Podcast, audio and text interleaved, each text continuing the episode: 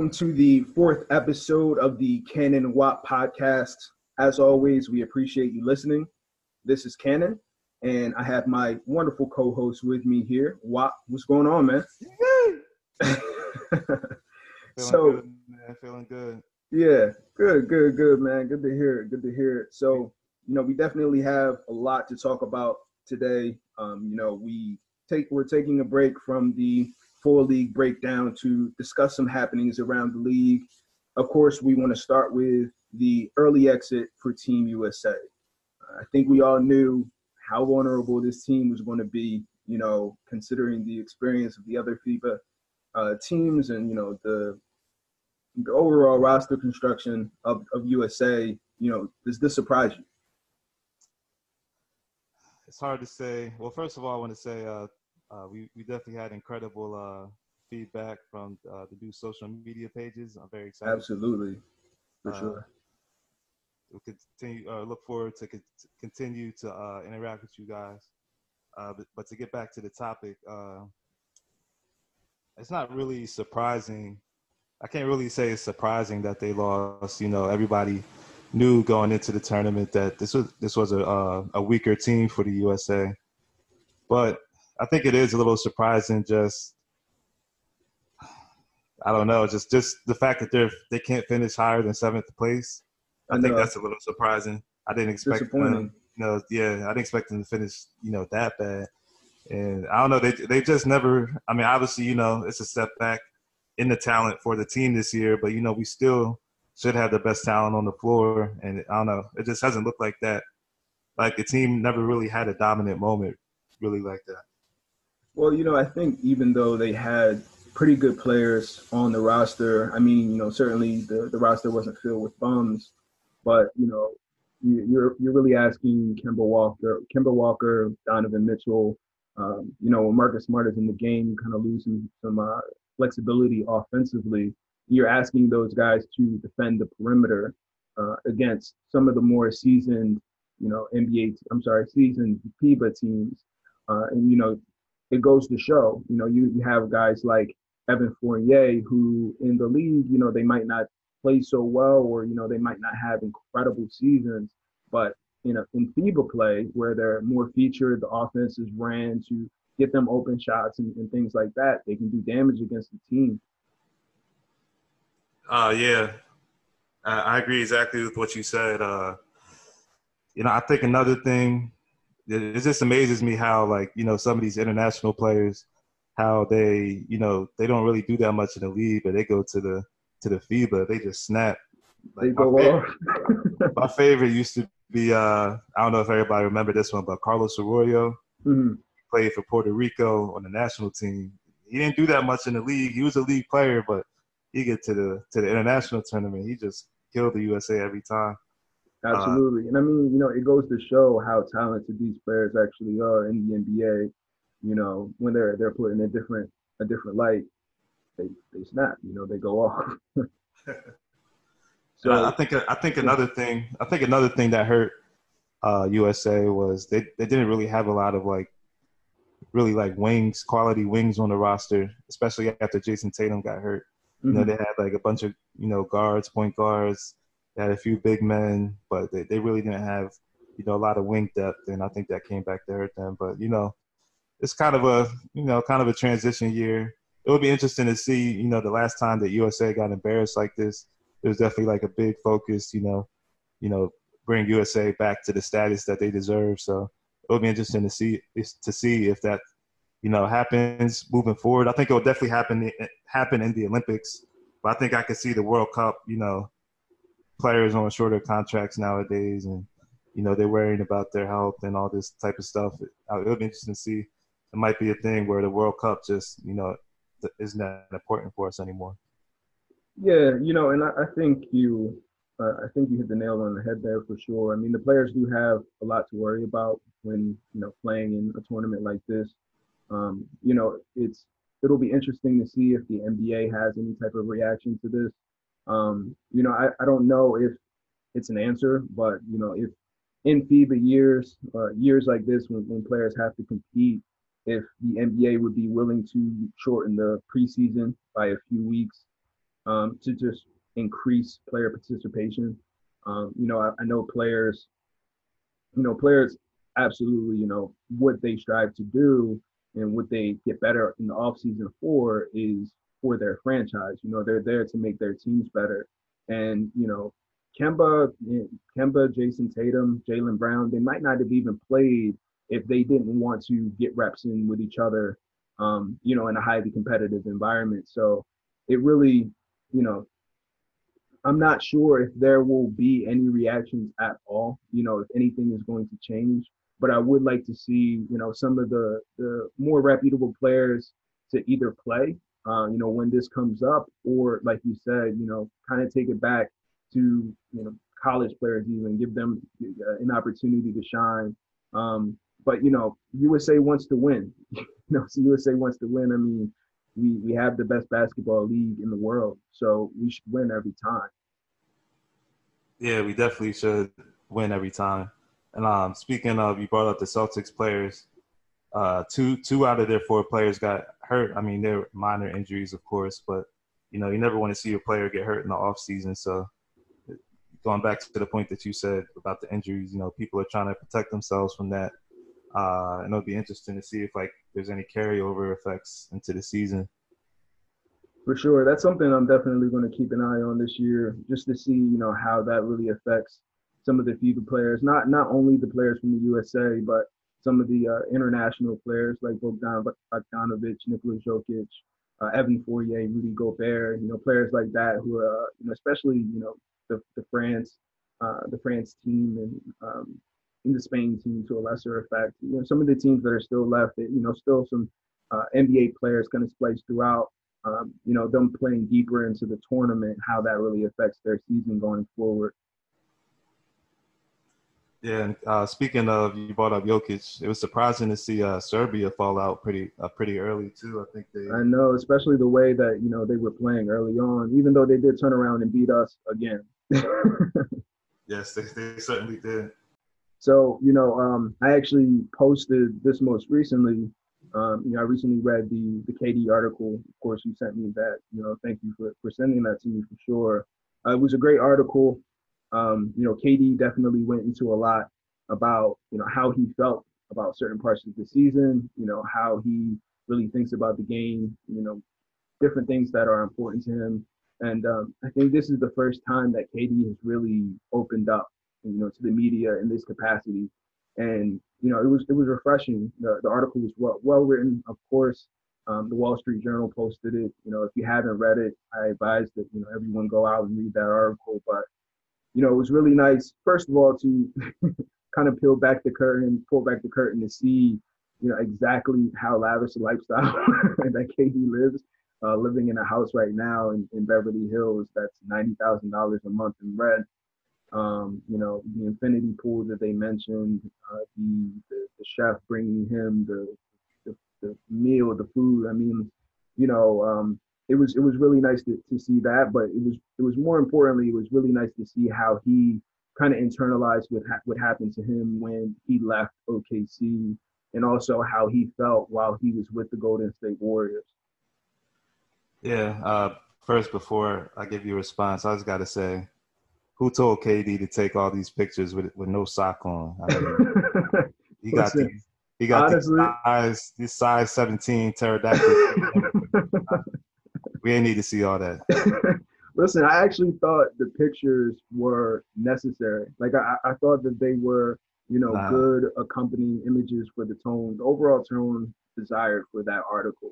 I just felt like, you know, KD was kind of like bearing it all, you know, kind of like this is me. Whoa. Um, Pause on that. Nah, we, but we, yeah, you know, I, I just, you know, I thought that, you know, I didn't mind the pictures at all. You know, I, you know, I, I thought that you know, for the overall tone of the article that it did fit, even though, you know, yeah, he could have maybe put a sneak on or something like that. something, please.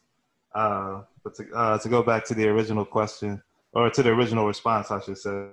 Um, yeah, I definitely agree. Uh, this is uh, probably uh, one of the most like extended, like honest interviews that we've gotten from KD in a while.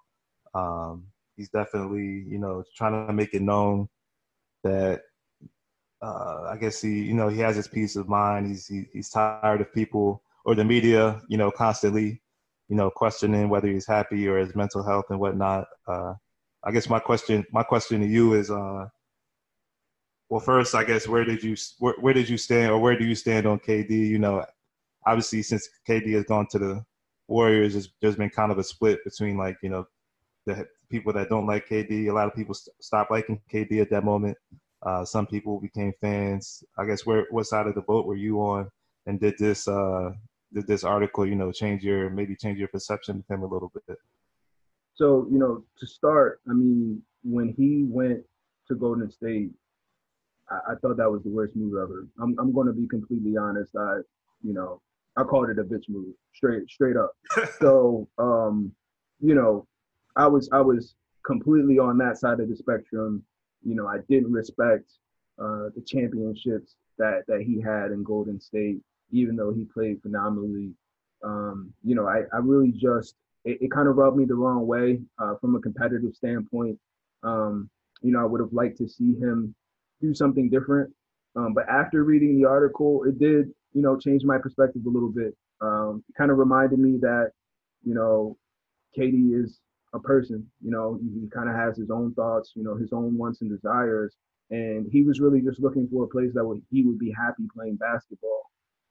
And I think that really comes comes to light when he started to talk about, you know, how he felt about the city of, you know, Oklahoma City um, how he felt about the, the fans and the staff and you know the executives that were there how he he felt you know extremely close to that city and now he won't he doesn't want to be attached that was his quote that he didn't want to be attached to that city any longer um you know it really it really just you know kind of put things into perspective for me when it came to KD and um it, it made me just kind of step back and respect his game uh, what he brings to the NBA, uh, what he, you know, what he brings to the court every night, uh, and just his overall work ethic. Um, you know, it definitely changed my my perspective on him, and you know, now I have, you know, I have more respect for him. I mean, I think that the overall, overall, um, the overall dynamic of KD's image in the public is going to change regardless with him being in Brooklyn and bring, being in a new environment. And I think that, you know, the timing of this article and, you know, of course it being in black and white because of Brooklyn, you know, the timing of this article was perfect. You know, I think this goes as a. Uh, I, I, think that, you know, the, the, reason that he put the article out in the first place was to kind of change the narrative a bit. Um, because I, I think this is the first step to to altering his image in the league. And I think that that's going to, that Brooklyn is going to be a nice home for him to do that. Yeah, so for me, I was actually, excuse me, actually like went the opposite way. Um, I was kind of a KD hater a little bit when he was on the Thunder, uh, because I'm definitely a you know a, a Russell Westbrook, a Russell, oh, excuse me, Russell Westbrook fan. Uh, he's one of my favorite players in the league. As as mine. and I felt that you know Russell like took on a lot of crit- criticism by when KD was on the team. So when he went to the Warriors, I was kind of I don't know, I was kind of neutral about it. You know, in my mind, it's like, I mean, this is like something that I know. I know a lot of people would argue that it's different, but I feel like it's pretty much the same thing that uh, LeBron did. You know, a few years prior, or exactly when he went when he went to, uh, went to Miami, it's kind of like a similar thing that uh, Bron did, and now, you know, KD's like everybody loved him for that, but now everybody hates KD for this. But you know, he went to to the Warriors. You know, everybody talks about how he, how he went to a 72 and 10 team and whatnot. But he went to that team and, be, and became their best player, won two Finals MVPs. I, hearing a lot of respect from me, you know, in the last few years. Um, so I, I definitely, you know, kind of went back to being a fan of his, and then reading this article uh, yesterday, um, it definitely helped put a lot of things into perspective for me. Like before I read the article, I was seeing, uh, you know, a lot of quotes on, online about things that he said. Uh, one of the popular ones was about the Oklahoma City uh, mm-hmm. quote. Uh, he'll never have the same respect for that town again. You know, he'll never. Nothing will be like it once was, or yeah, what it once was when he was there. Yeah. Uh, but what the quotes online didn't include was the, the, the parts before that where they talk about you know people walking up to his house or properties and vandalizing it and you know shooting, that, it's a step too far for sure. Yeah, shooting bullet holes through his jersey. Um, they didn't say it in the article, but uh, I think if memory serves me correct, there was a time or there was a moment where you know fans were harassing his his, his mother and his family in the in the arena when they came back to play. Mm-hmm. You know, mm-hmm. a lot of the stuff, you know, when you see all this kind of stuff going on, you know, how how can you, you know, have the same, you know, how can you have the same respect or same love for that city? Uh, so I definitely I definitely agree with him there. You know, the article also pointed out how he donated like a million dollars to the tornado victims and you know all this stuff that he did for the community. But now, just because a player moves away, uh, everybody just just treats you like trash. So it definitely, uh, you know, shows the player's perspective, the human side of it. You know, a lot of fans don't think about that side. Um, so I definitely like that. For sure, and you know, I definitely want to touch on that. Um, you know, with, with the fan thing, I mean, definitely some of those actions were incredibly too far. But you know, I think that it's a bit of a misunderstanding from the fan perspective and from KD's respect perspective. You know, I'm sure that KD felt that the relationships that he built in OKC while he was there, while he was helping the community, the strong relationships that he built with the staff, I'm sure that he didn't think that, you know, leaving them, you know, to, to go to Golden State when he was a free agent would cause such an uproar um, you know, cause cause you know those relationships that he felt were so close to him and he felt that were so important to him kind of crumble before his eyes. Um, you know, from the from the, the fan perspective, you know, something that I don't think that KD uh, may have considered is that you know that same that same love that you know he he felt for them and you know he couldn't understand why they would treat him that way. Is that same love that kind of caused that reaction from them you know because you know fans of sports us included you know we, we like to take things personal um, with players. Uh, so you know I, I, think that a lot of okc fans kind of had the, the, the thought process of you know how could he do this to us? You know how could he leave us for you know a team that kind of crushed our title dreams you know um, you know you want to especially kd who's you know, pretty much a hero to their city, you want him to be fighting on your side. So when he leaves and, you know, kind of you know, in, in the fashion that he did leave, um, you know, he kind of becomes the enemy there. And sure, you know, things things definitely um, went too far with, with some of the things that happened. And you know that's sad because I'm sure in a few years OKC would definitely welcome KD home like a son. You know, I hope that you know at some point they could kind of mend their differences, you know, and have a reunion, so, you know, somewhat like uh, how Vince Carter you know, finally got back to Toronto and um, you know he was received by them and that, that meant a lot to him. You know, maybe that's something that happens down the line for KD. Yeah, I, I just don't understand why you know fans can be mad at a player, but just be a fan. You know, scream at them, heckle at them, cuss them out, whatever. But exactly, but don't. yeah, don't go too far. That's that's uh that's too much. Um, but you know, yeah, you know, what do you, how do you think he, he's going to come back from the? Unless you had something else to mention. Yeah, I had, I had a couple of things I wanted to mention. Sure. Uh, the first thing was it was it was definitely a popular uh, a popular you know idea idea or thing to say in the media how you know KD was never a true warrior a true warrior you know that wasn't his team you know they can never accept they could never accept uh, him like they accepted Steph and the guys. Um, so it was pretty interesting to see him saying the article, yeah, that was pretty much true. He like kind of thought the same thing. I thought that was, I, I was actually kind of surprised he actually said that. Um, so that kind of factored into him leaving. Mm-hmm. Um, and then and the other thing I wanted to bring up was obviously KD's, uh, you know, been kind of famous, infamous for his uh, social media use. You know, some of that self-inflicted with the burner accounts and all that. Yeah, I actually liked. Yeah, I liked the, the how he went into that and you know kind of explained his his thought process behind it and you know really shed a new light on it.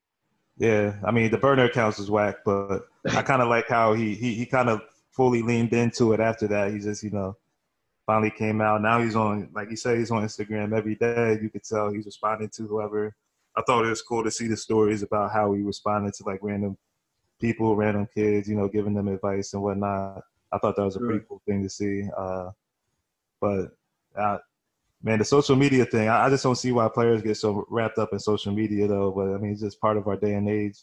Uh, but you know, KD's gonna make his duty, duty he wants to do. But I just hope that he, you know, continues to interact or use it in a positive way, you know, going forward. For sure, for sure. Um, now we can get to your question. Yeah, you know, I, you know, how do you think he's going to come back from, you know, the Achilles injury? It's really interesting, man, because you know, my head, my my my mind's telling me that you know he's 31 years old. You know, this is a devastating injury. Nobody really comes back the same, which I don't think he'll come back the same. But at the same time, like his game is like, you know, so good. his game is great. like he doesn't. I mean, he like he I mean, he can shoot as long as he can get his shot off, you know, in a comfortable manner. You know, he definitely has a chance to still be a dangerous, dangerous player. Yeah, um, I mean, I hope I hope he comes back, you know, as well as he can, you know, because I, I just hate, you know, seeing, especially like very good players, future Hall of Famers. I hate seeing them get, you know, hurt at the height of their careers and and never play the same again. It's just like kind of robbing, you know, fans of a great thing. So I, I hope he comes back as, as good as he can. Absolutely, man. Absolutely. You know, I think I personally think that he's going to be fine. You know, I don't. Of course, I, I, would be stupid to say, even with modern modern medicine, that he's going to come back and be the same the same guy. But you know, I feel that at at the the level of KD's talent, even if he comes back at 75 or 80 percent, he'll still be better than most of the league.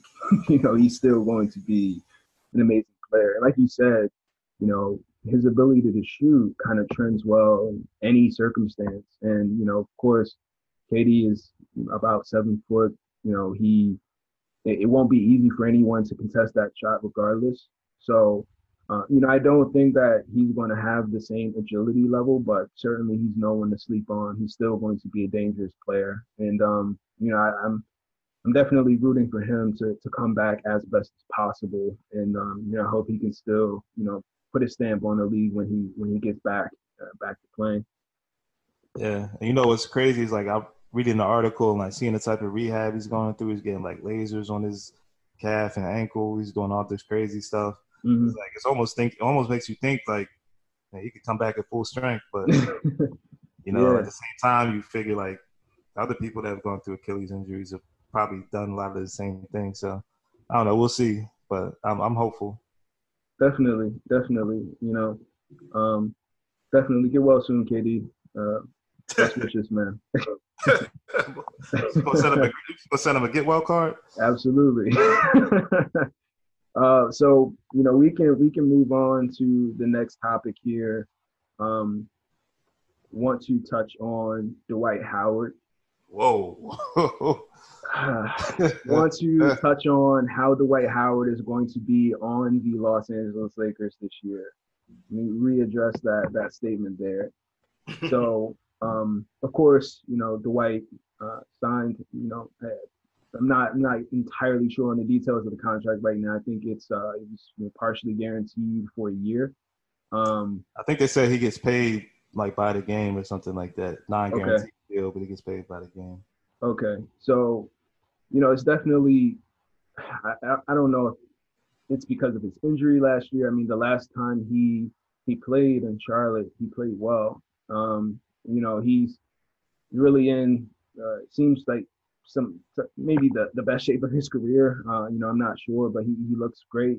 Um, you know, I, I'm not I'm not entirely sure exactly what role he's going to have on the Lakers this year. Whether they choose to, you know, run uh, a big front, you know, front court and you know play him and AD together, or if he's someone that's going to come off the bench. But uh, I do think that he's going to help them. You know, I, I still think in his 16th season, he's still a walking double double, uh, just with his ability to to rebound and and also uh, you know dive as a as a pick and roll uh, pick and roll scorer, and um, you know of course offensive rebounds, putbacks, things like that. you know, we'll see if he gets enough minutes to actually register that double double. But um, you know, I still think that he's effective as a player, and I think that he's, actually underrated um, because of the you know different things that he's gone through in his career. Um, you know, I would like to see him see him kind of recapture that and have a have a good productive season with the Lakers. Yeah, uh, Dwight. I think the I think the sky is kind of lim- kind of the limit for him. To be honest, I mean, um, AD AD wants to play the four, so if you take him out of the center out of the center spot, I think the only real only other real center they have is JaVale McGee. So, you know, Dwight can definitely um, has the possibility to to make a big uh, impact on this team. Um, he, uh, like you said, I mean, he definitely still has the skills. Uh, his problem was always, I guess, his, his chemistry with his teammates, and also he just didn't, you know, refuse to buy into the role that he needs to play. You know, he, he needs to focus on setting screens, uh, rolling to the rim, protecting the rim, mm-hmm. uh, which he's he's still very good at. But you know, Dwight is uh for a long time now wanted to or has fancied himself as like a low post beast or something like that, and mm-hmm. wants to get all these post ups and it just ruins the flow of the offense and everything. Um, as long as he you know doesn't you know come in asking for that or expecting that or trying to play that way, I think he could definitely you know help the team out a lot. Um, like you said, he looks like he's in very good shape. I mean, obviously Dwight has always been strong, but now he looks you know more flexible and has more functional mobility. It looks like, which mm-hmm. uh, he's almost like too strong for basketball before. Now he can actually like maybe he can like actually extend his arms when he shoots or something. I don't know, but, but yeah. yeah, yeah. You know, I think that you know, I think that that definitely hindered him in the past. You know, wanting a different role and really not, you know, falling into the role and that he he really should be playing and trying to do other things on the court. But I think with the presence of LeBron and Anthony Davis, those two star, superstars of that caliber, I think that Dwight is more likely to kind of fall in line and, and play the role that he should be playing. Um, so, you know, I think that the Lakers are actually, you know, a good spot for him, you know, out of all of the different teams that he could have gone to uh, going to a team like that with those players uh, could be helpful. Yeah, and one thing that we can't ignore is obviously his history with the Lakers. You know, he definitely left that team, that city on bad terms. Uh, mm. So it'd be interesting to see, you know, how they'll accept him when he comes back. You know, I think it will definitely, it will definitely be. I mean, it won't be um, immediate acceptance. It's definitely going to take some time, some work. Obviously, the results on the on the on the court is what's going to matter the most. You know, if he, as long as he does what he's supposed to do, then the fans will accept him pretty quickly. Um, but even with the way his contract is set up, you see the team still doesn't trust him yet. So right. he's definitely he definitely has a lot to prove this season. Um, he says he, he says he uh, he's got his mind right. So you know we'll see we'll see how that happens. I'm not too convinced because that hairstyle he got right now is kind of ridiculous. I was waiting for it. I was waiting for it um, I'm, you know, it uh, remains to be seen if that's going to last for the season. Uh, you know, maybe that's him trying to, you know, reshape his image in some way. I'm not sure, but um, yeah, I, hopefully he got to that. but um, you know, what do you think about you know Dwight's overall career, uh, the legacy that he's going to leave behind, and you know how do you think this season is going to impact that overall? Yeah, man, Dwight Dwight's uh, legacy. I mean, I think he'll definitely be a Hall of Famer, but obviously, you know, all this stuff that's happened, you know, pretty much since he's left the Magic, uh, it just kind of, you know, he's definitely fallen out of favor with the fans and the media. Um, it's kind of, it's kind of, it's almost, you know, to see like a future Hall of Famer to have like their reputation like be at a low level like this, you know, kind of similar to somebody else we'll talk about. Spoiler yeah. alert. It's, it's kind of uh, it'll be. I think I think this season specifically will definitely play a huge factor into you know how Dwight is looked at after his career.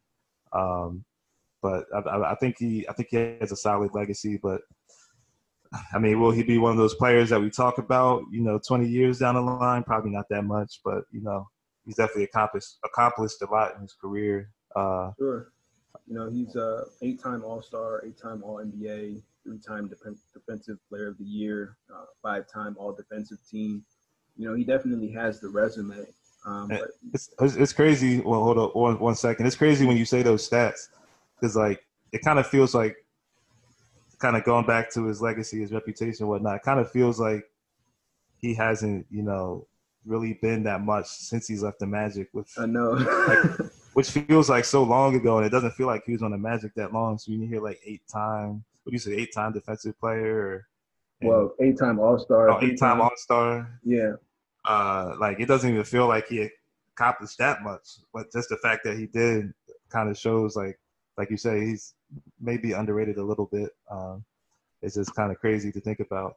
Yeah, I mean, you know, I think I think he's definitely underappreciated. Um, you know, I think the narrative around his maturity. Uh, I, I kind of hope that that deteriorates. I think that that's gone to blur and cloud a lot of the other things that he's accomplished in his career. Um, but you know, I, I, hope that at some point that kind of falls away and the, the numbers do speak for themselves. You know, I would like him to be recognized for his his own core product and uh, not discriminated against for you know all of the other things that happened in his career away from the court. Um, but nice transition into uh, our next our next guy to talk about here, Melo, my guy, my guy, man. I am so disappointed in everything that is happening to Carmelo Anthony right now. Seriously, I mean, stay mellow, man. This is I'm just I'm I'm a huge fan of Carmelo Anthony. You know, I think that first first ballot Hall of Famer, hands down. Um, you know, he throughout his career he's done so much for the league in terms of just being who he is. You know, being a scorer, being a dog on the court. I mean, he, he's the man out there. Um, you know, I I'm not sure I'm not sure if he's going to end up on a team this season you know, I do think that there are some teams that can use him. You know, specifically the Portland Trailblazers and the Brooklyn Nets uh, could use him at the wing, but you know, it's it's not looking too good for my guy. Man, Melo, Melo, man, Melo's like the most disrespected player, man. This is it's crazy. Man. I can't believe the disrespect that Melo gets. It's just it disgusts me. It disgusts me to be honest. It's distasteful, man. I mean, he, he he's obviously not the player that he once was, but he belongs in the league. Like he should have been in the league. You got players like I don't know. Michael Kidd Gilchrist. Michael Kidd Gilchrist. in the league over Melo, man. Come on. Dragan Bender's in the league over Melo. Can't believe it. Like you can't tell me somebody wouldn't use Melo over Solomon Hill. Like it's just crazy that he can. The list goes on. He can't even get a roster spot. Like and and you know obviously the narrative is out there which i mean kind of self-inflicted that uh you know you know he, he kind of messed it up because he didn't want to come off the bench for any team but that was like what three i don't know two three years ago now like yeah. he came off the bench for when he played for the houston rockets he moved to the bench and was playing off the bench and you know people a lot of people were blaming Melo for the bad start that the rockets had you know ignoring that I think CP3 was hurt at the beginning of the season. Uh, there's a lot, lot, of they just were not playing Eric, well. Eric Gordon shooting percentage below for Cliff. Oh, don't even get me started, Eric Gordon.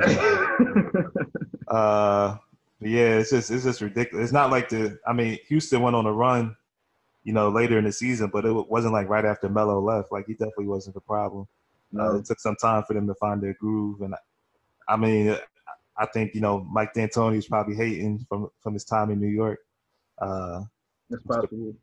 uh, but yeah, it's just crazy. Like, you know, Mike D'Antoni did have an interview with Zach Lowe in which he stated that you know he had nothing against Melo. Um, you know, he was doing all that he could to you know put Melo in the right positions to to be successful. But you know, everything that happened in New York, that's definitely something that could be the case you know, I, I just wish that he would shake this uh, the stigma that has been put on him. You know, it, I know that it's difficult to do so, but like you said, man, there's just no way that he shouldn't be in the league right now. I mean, like I love, I love, I like Joe Johnson a lot, but the fact that Joe Johnson still at 38 years old to get into the league before Melo, get back into the league before Melo, I mean, it's, it's just kind of crazy. At, uh, at another team that needs wing depth, man. Exactly, exactly. So, man, I, but I'm trying to I'm trying to decide if you know if we'll see him on an NBA roster this year. I, my guess, if I had to choose, I would say no. But I mean, I, I could see one team potentially giving him a chance. It's just, uh, it's, yeah, it's, it's it's really heartbreaking, man. I mean, Melo just deserves better. he just he deserves better, man. It's just and, um. And what Bron doing? Bron's supposed to be his boy. He's, I know, man. Like signing Jared Dudley and Bron got all of this pull, man. Bring your boy to the team, man. It's it's. I don't get it. I don't get it. But I, I do I do enjoy you know watching the the Melo clip Melo clips on Instagram. You know at the at the black was it Black Ops runs or whatever. You know he yeah. balling. Yeah, it's good to see. Still hooping. Yeah, Melo still playing basketball. You know, still doing what he loves. Uh, I think I think Melo is probably the player that is most respected by other NBA players and least respected by you know sports media and you know I guess everyone else. But yeah, I think I mean everyone knows that he can hoop. You know, everyone knows that he can still he can still he can still be effective. You know, it's um I don't I don't know what it is. You know, I wish I was more keyed in to the league. You know, to to kind of understand what's going on there. I, I, I think he being I think he being blackballed. To be honest, I'm I'm I'm gonna just say it. You know, for mm-hmm. some reason I don't know. I, it, it just don't feel right. Like some it, it got to be something. It's, it's, deeper than rap. It's deeper than rap, man. I don't know. well, you know, he I mean, he said on, on the first take interview that it was deeper than basketball, man. He said it has to be, and he made the same point. You know, there's no way that you, you can you can say that he can't make a roster. It's it's Melo, man. Like stay mellow, man. Seriously, stay, stay mellow. so, um, we'll, we'll go off, off of that, man. Before I shed a tear, seriously. But um, uh, so so Ben Simmons, your boy, man. He's uh he's shooting threes in these videos, contested threes off the dribble. What's going on? Is that is that uh is that is that going to be the, the case this year? Is he going to keep that going? uh, I guess two points I want to make. I think the fact that you know he's allowing all these videos to be released, you know, highlighting his jump shot or whatever, which obviously still isn't perfect, still has a lot of work to do, but he's shooting them now. Uh, just the fact that you know he's letting these videos be released, I think that's a big step. That's a positive step. It shows that he's confident. He's confident in the progress that he's made so far, uh, and you know, I think he'll you know start shooting some more jumpers this year finally. Um, then number two, uh, you kind of alluded to it a little bit, but just the style of the shots that he's taking, like he's not just taking, you know, only set shots, only when he's wide open. He's taking, you know, shots off the dribble, fadeaways from like five feet behind the line, uh, pull ups. You know, he's taking all types of, or step. He's taking step backs. Like he's mm-hmm. taking all kind, of all types of shots that like real shooters will shoot, and I think that's a positive sign as well that sure.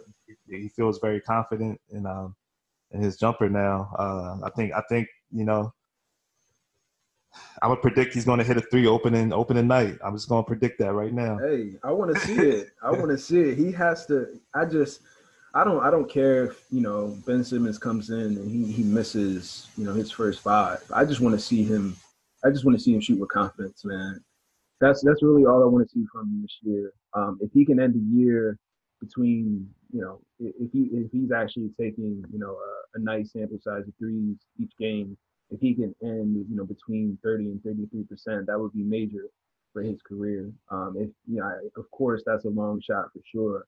Um, you know, if he because I mean, with his with his skill set, his talent level, his size and agility, and everything that he can do on the court, if he were to ever get his three point shot above 36 percent it's just going to be dangerous for the NBA. Like seriously. Yeah. And even probably more immediate for this season. We kind of we kind of seen like a little sneak preview of it in the in the Chris Johnson clips, but his free throw shooting is also will be a, uh, a big deal, a major factor as well. Mm-hmm. Um, he can shoot over seventy percent from the line this year. I think that'll help a lot. I think he'll probably be more aggressive going to the basket, not shy away from contact as much, uh, because he'll be more confident in himself at the line. And exactly. I think that'll be that'll be that'll be major if if he could get to that level this year and just you know be comfortable shooting a few jump, a few jumpers a game. You know, shoot when he's open.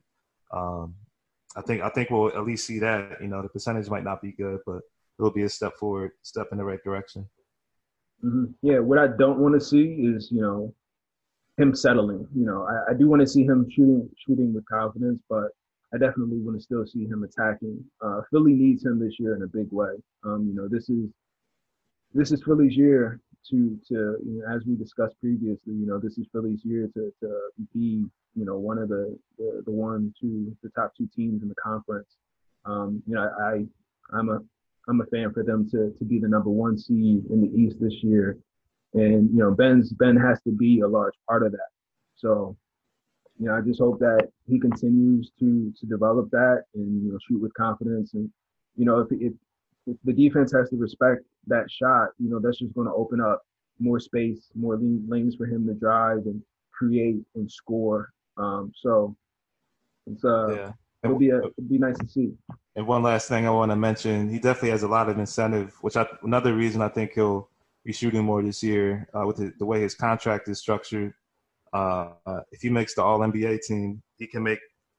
It depends what level of All NBA he makes, but he could make up to thirty million more, I think, on his contract, mm-hmm. or somewhere around that. So he definitely has a lot of incentive, you know, to to, to ball out this year and, and do what he can to make that team. So I, I, I feel like that's a a big driving factor in why we're seeing him, you know, really try to work on that, focus on that now. For sure, for sure. And the Sixers are smart for structuring in that way because it kind of works out for both sides if you know if everything uh, goes how they plan. Yeah.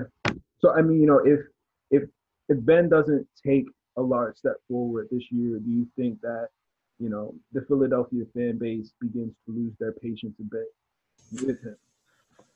Um, maybe a certain a certain section, a certain section of the fans might, but uh, but I think I think most I think most fans will will be reasonable. I think they'll just as long I think they'll just be happy to see him shoot. I don't think anybody's really expecting that much, you know, as far as like him actually making them. Mm-hmm. Sounds kind of bad to say, but as yeah. long as they see, you know, him actually take the shots, I think fans will be happy with that. I mean, his he's going to be great, you know, everywhere else on the floor. Uh, if they make it. I guess depending on how far they make it into the playoffs, might fa- play a factor into that too. But he kind of, I mean, like I said, he already does a lot of things well. So uh, just to see, you know, that willingness to add that part of his game, I think people will be happy. For sure, for sure. Uh, now, you know, another guy that you are a huge fan of, you know, I believe he's still your favorite player, uh, Andre Iguodala. He's uh, with the Memphis Grizzlies right now. Um, is he going to be traded? Is, do you think he's a buyout candidate, or is he going to stay with Memphis for the year? Uh, man, it's a shame what the, the Grizzlies are doing to the Finals MVP, uh, gold medalist, future Hall of Famer. Uh, you don't have to run it out. man, free, free, free Iguodala, man, free Iguodala. It's kind of crazy I mean, I kind of see why Memphis is doing it. You know, they have a young team.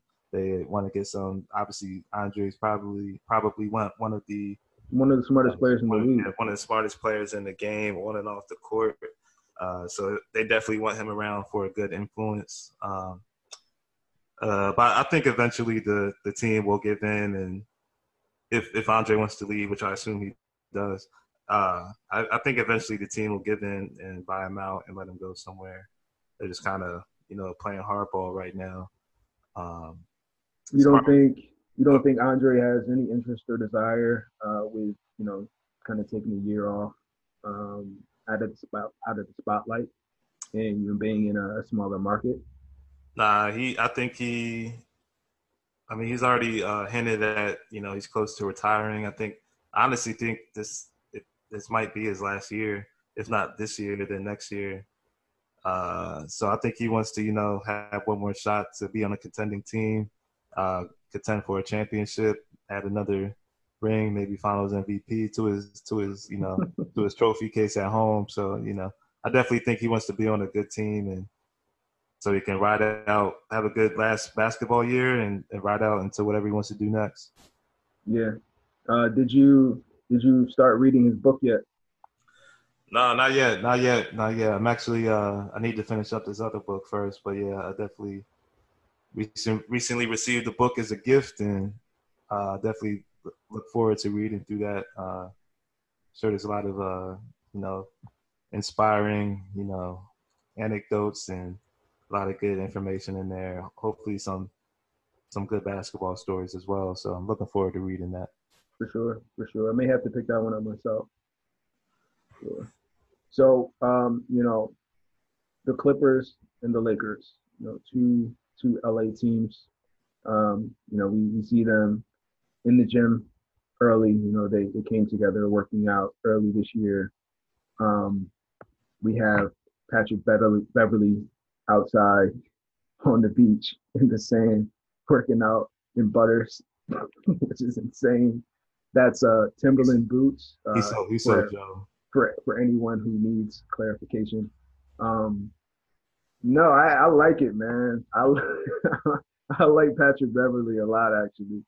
Um, but yeah, the Clippers, man, they just look different. They look different. I don't know. It's um, I don't know what it is, but just something about them this year, man. It's just it's just kind of an aura there. Um, the arrival of Kawhi and PG, I, just, I couldn't believe it when I heard those two names together. Uh, I'm, I'm going to make this statement and mean it. You know, Kawhi and PG have to be the most perfect pairing of wings ever in the history of basketball. Seriously. Oh. I'm serious. Like 100%. Like they are. What what do they not do? Mike, Mike, Mike and Scotty say hello. Mike and Scotty are great, but what I, I think that Kawhi, first of all, Kawhi is like Michael Jordan reincarnated with a three point jumper, and PG is more versatile than Scotty is. So. I just think we can we can have that conversation another day, man. I'm just saying, you know, the Clippers, the Clippers look they look really good this year. You know, Doc Rivers is, uh, you know, of course, a great coach. Um, Steve Ballmer came in to, uh, you know, of course, the, the new owner of the Clippers. He really came in to kind of change the dynamic. He's worked hard. They really put, you know, everything into to get uh, Kawhi and PG there. They still have Patrick Beverley. They still have Landry Shamet, who um, is going to be a great shooter this year. They still have Montrezl Harrell with the attitude um, they got a Rocket from the Lakers for nothing. I mean, they're they're ready to go. they they have Mo Harkless. They're ready to go. The Clippers, the Clippers are my favorite um, to to win the West this year. Um, you know, I'll, I'll have to really get into the playoff matchups and see how I think that's going to turn out. But I think the Clippers are going to definitely have 60 to 65 win season and, and be the talk of the town this year. yeah, you know what we'll do. Going back to the uh, Mike and Scotty argument, uh, I don't know. I'm gonna figure out how to do this, but we're gonna chop that up and post it on our IG. See what our listeners think. Okay. Mike and Scotty versus Kawhi and PG. Who's a better pairing? I mean, when I when I you know when I actually thought about that statement, when I thought about that statement, don't Mike try to backtrack now. They were the ones that came up, but I'm stick I'm sticking with my statement. Kawhi and PG are the most perfect pairing of wings ever in the history of basketball. All right, we'll see. We'll see. Uh, But yeah, uh, as far as the Clippers, yeah, like the vibe, the vibe this summer. I mean, it was crazy. I, obviously, when they first got Kawhi, you know, you had um, Lou Williams and Patrick Beverley posting online. You could tell they were super excited. Um, everybody's just feeling good over there, and they. How could I not? It's crazy. It's crazy. It, it's crazy. It's crazy. Like to think, you know, how far the Clippers have come. Like you know, would have never imagined something like this, maybe ten years ago or so. Mm-hmm. But uh, yeah, it's definitely different. Uh, it's a different feeling in, in LA, man. Clippers Clippers are trying to take that that title as like the best team. Or I, I no, obviously it will never be a Clipper town. Lakers are just too historically great. Sure. But, you know, the Clippers are trying to you know have their moment in the sun. And as far as like the players, you could tell um, they definitely, you know, they they know they're one of the favorites uh, in the media's eyes this year and they they they definitely want to take advantage of this opportunity. I think they're hungry, uh, and it's it's, it's kind of cool to see you know the team get together early, you know, before training camp starts or anything like that. They're just already trying to be around each other, build that chemistry, and you know, get better and get ready for the season. So it's definitely uh definitely cool to see. For sure, and you know the, the Clippers, they kind of, you know, they, they kind of just have that organic feel to me. Something that was built, even though it wasn't, you know, it feels like it was something that was built from the ground up because they have those other pieces in place, and you know, they they added in the two superstars. Um, but it just feels like it flows. You know, it kind of looks great on paper. You know, I, I feel that PG and Kawhi are going to play really well together. Um, while you know their their counterpart in LA, the Lakers, you know, they just don't give me that same vibe. You know, I don't know if it, what it is, but it's just um, you know, of course, this is this is kind of a make or break season for the Lakers. Uh, you know, they they definitely need to be a winning team now uh, with LeBron and AD on the roster, but it just doesn't feel like you know it, it flows as well. It doesn't fit that feel like it, it fits it seamlessly. Uh, it definitely feels like they have more things to work out. Uh, while you know, I, I feel that the Clippers, I just think that the moment they step on the court, it's just going to work. I'm not quite there with the Clippers yet. Uh, I'll save most of my thoughts for the breakdown, but uh, as far as the Lakers, uh, I kind of I kind of agree with you a little bit. Um, Bron's Bron's trying to, you know, I guess you know get the get the players together early and you know build that chemistry as well. But I don't know. I don't know. Like you said, it doesn't. I, I guess maybe part of it's due to like to have other things going on with the uh, Boogie Cousins injury was was very sad, man. I feel so sad for Boogie. Absolutely, man. It's it's, it's kind of crazy how his body is just failing him, but I hope he can, you know, come back and have some good years. But you know, they had that injury, then you have the Dwight Howard situation. It's just I don't know. The Lakers always have a lot more drama going on, so maybe that's taken away from like you know some of the good vibes of the se- of the off season. But uh, you know, I think it's uh, I think it's funny just that you know, obviously, I, I think these two teams obviously know. Uh, I mean, they obviously know that they're big targets in the West. You know, they share the same building. I think there's a lot of you know pride going on there, and they both, you know, they both want to perform better than the other team. And I think there's kind of like you know, a little bit of a rivalry kind of building up there. It will be interesting to see them, you know, have their battles during the season. Uh, I think they play open. They play. Uh, do they play open tonight? I think they play open tonight, but they'll definitely obviously have four matchups throughout the season. It'll be interesting to see how they go over uh, during over the duration um, as the season progresses. Um, I'm interested to see if there are any uh, you know bandwagon fans that kind of come out of the blue here. Um, you know, it would be it would be really intriguing to see if the uh, Lakers arena at at any point. Like you said, you know, I don't think it'll happen, but if you start to see, you know, kind of a 50-50 spread uh, between Clippers and Lakers fans uh, when they play uh, in the Staples Center, uh, you know, years past, whenever a Clipper, whenever it was a Clippers Lakers game, you know, it was really a home game for the Lakers, um, and it'll be interesting to see if that uh, that dynamic changes at all this year. I think I think you'll see I think you'll see a lot of yeah, a lot of a lot of switching going on. People switching sides and switching back and forth. You might have another moment like was it the guy took off his Warriors jersey and saw a Cavs jersey or something like that? Yeah, a lot of that going on, but uh, yeah, yeah, we'll we'll, we'll see. Uh, it's definitely going to be a fun. It's definitely going to be fun in LA this year. For sure, for sure. Uh, Anthony. Davis, he said he wanted uh, defensive player of the year. He wanted uh, LeBron to get first team all defense. Um, I think Anthony Davis can definitely get defensive defensive player of the year whenever he wants. Um, and you know that sounds good. you know, it sounds good that he wants these things. Um, you know, but I really think it, it'll come down more to team defense and success more than their individual efforts. So I don't know, you know, where that statement really stands. Yeah, I think you hit the nail right on the head, right in the head there about you know talking about him and Bron. I think it's, that's the other interesting thing about you know the the Lakers versus the Clippers. You know, the Lakers obviously have these outsized um, superstar personalities. You know, a lot of focus is on them. They want the focus on them. You know, especially LeBron. Uh, you have these two guys. Uh, the AD obviously talking about himself.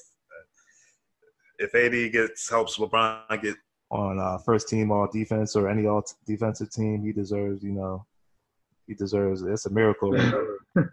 but uh, yeah, and then you, you contrast it with uh, the Clippers, who have obviously have Kawhi, you know, one of the quietest superstars ever to play.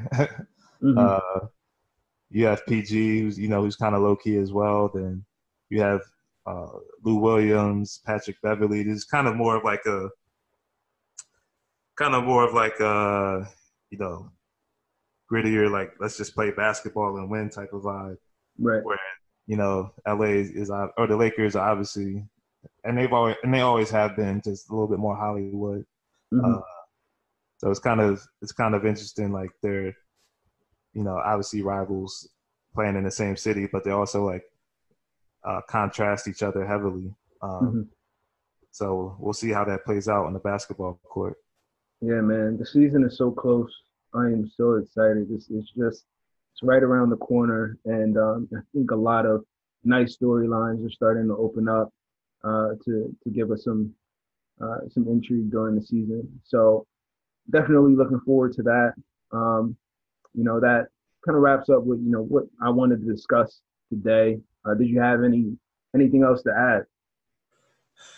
Nah, man. I mean, that's that's kind of what's going on in the basketball world these days. Uh, hopefully I'm just ready for the season to start. We'll have a lot more things to talk about. You know, for sure. Training, training, training camps coming up soon. I think that may start this month actually. Mm-hmm. Uh, training camps coming up soon, so we'll have media days and you know a lot more excitement about the season coming up. For uh, sure, and you know if you guys want to keep up with everything that's going on in the league, be sure to follow us on Instagram and Twitter Instagram more so right now. Uh, at Cannon oh, follow both and follow. WAP. Yeah, and so I'm just saying, you know, with at Cannon and WAP on Instagram and Twitter, and you know, we are going to be posting, you know, heavily, you know, letting you guys know what's going on around the league. Uh, please, you know, engage with us. You know, we love to we love to talk to you guys, love to debate with you guys. Um, and you know, we look forward to again look forward to talking uh, about basketball all throughout the season with you. Yes, sir.